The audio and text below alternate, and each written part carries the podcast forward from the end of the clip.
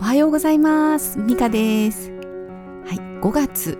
えー、12日水曜日ですね。今日もねめちゃめちゃお天気が良くて爽やかな朝でございます。えー、皆さんいかがお過ごしでしょうか？えー、日中はね結構暑かったりもするんですけれども朝晩がね結構ひんやりしていて、えー、なんかねこんな季節ずっとこの季節だったらいいのになーっていつも思います。はい。ではですね、えー、私がサラリーマンを辞めたわけシリーズ、えー、第3話ですね、え、なかなか進まないんですけれども、えまあ、最初はね1年目の無茶ぶり無茶ぶりのお話。え、それからね2年目のやはり同じように無茶ぶりのお話ですね。もう最初の頃はとにかく無茶ぶりすぎたような気もします。えー、なんですけどねまあできないとかね言える雰囲気もなかったですしもうやらなきゃいけないやるしかなかったっていう状況ですね。もう毎日がね戦いのようですよ、うん、なんかいろいろ考える暇もない。もう朝行ってがむしゃらに働いてヘトヘトになって家に帰って、えー、親が作ってくれたご飯を食べるっていうそういう生活ですね。うん、まあそれだけでもね、えー、ちょっとありがたい状況ですよね。ね一人暮らしをされてる方もいらっしゃるでしょうしね。まあ親元からね、通うなんてね、本当にね、甘っちょろいですよね。はい。まあね、大学時代の時はね、のらりくらりとね、生活してたと思うんですね。まあ、授業行きたければ行って、えー、あとね、もうほとんどアルバイトとかばっかりやってましたのでね、あとは部活ですね。体育会系の部活は毎日やってたような気がします。ね、まあ、社会人になってね、本当に違った世界、うん、大変な世界に入ってしまったなという感じがしました。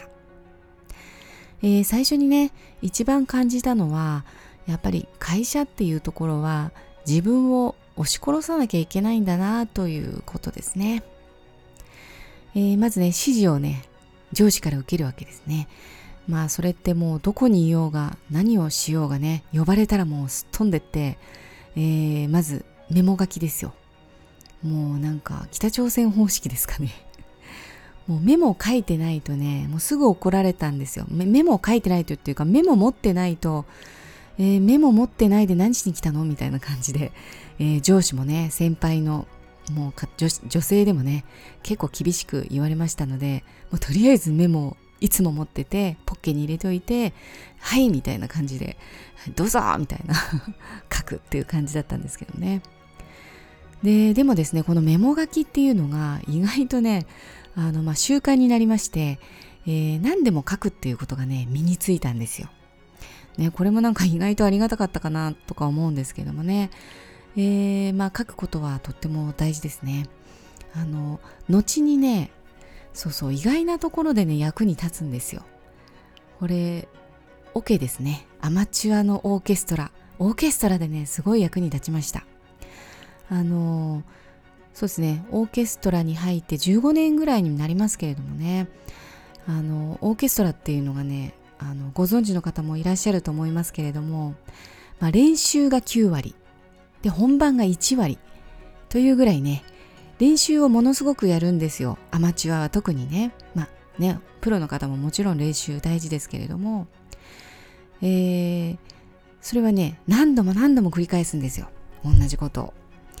で全部を通すっていうことなんてねまあアマチュアの場合本番近くにならないと多分やらないんですね。えー、同じ楽章を、えー、時にはね同じフレーズを何度も何度もやります。それはですね、えー、たくさんの人がいるからですね、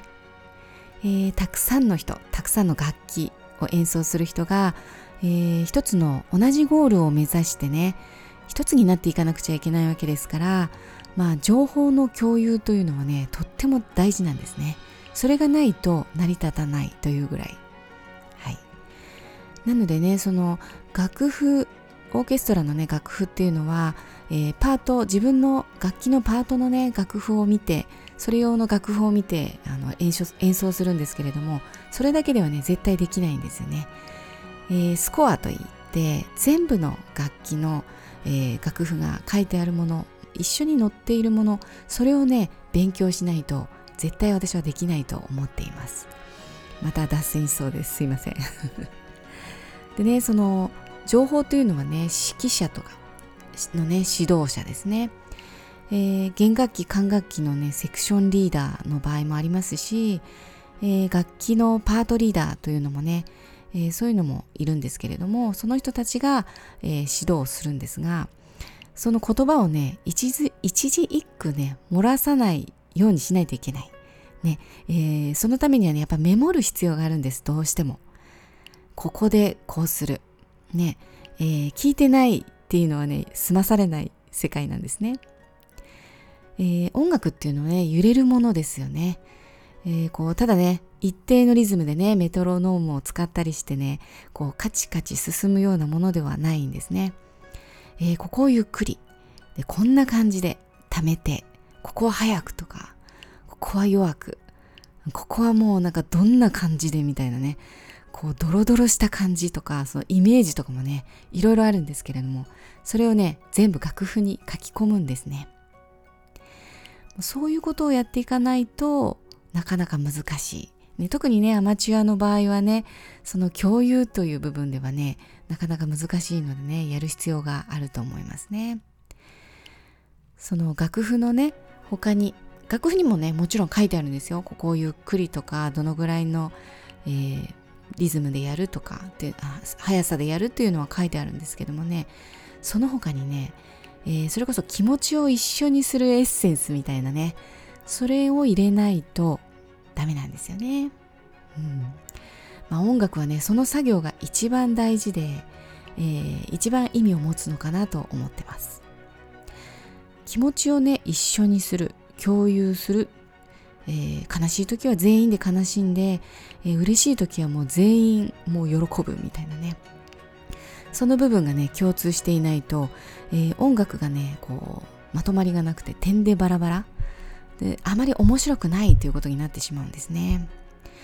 その感情的な部分がね一致していますとその音楽が彩りを持ち始めましてもう一つのアートのようなものになるんですね。でそれがねきっと聴いている人の心に、えー、届くというか刺さるのではないかなと思います、えー、ただね演奏すればいい演奏できればいいっていうもんじゃない。それがね音楽なんですよね、なんかね急に音楽の話で盛り上がっちゃって、えー、ちょっと時間が迫って終わりに近づいてしまいました。すいません。はい。メモですねメモ。メモの話。また明日メモの話させてください。すいません。では今日はこの辺にしましょうかね、えー、今日も一日皆さん素晴らしい時間をお過ごしください。また明日お会いしましょう。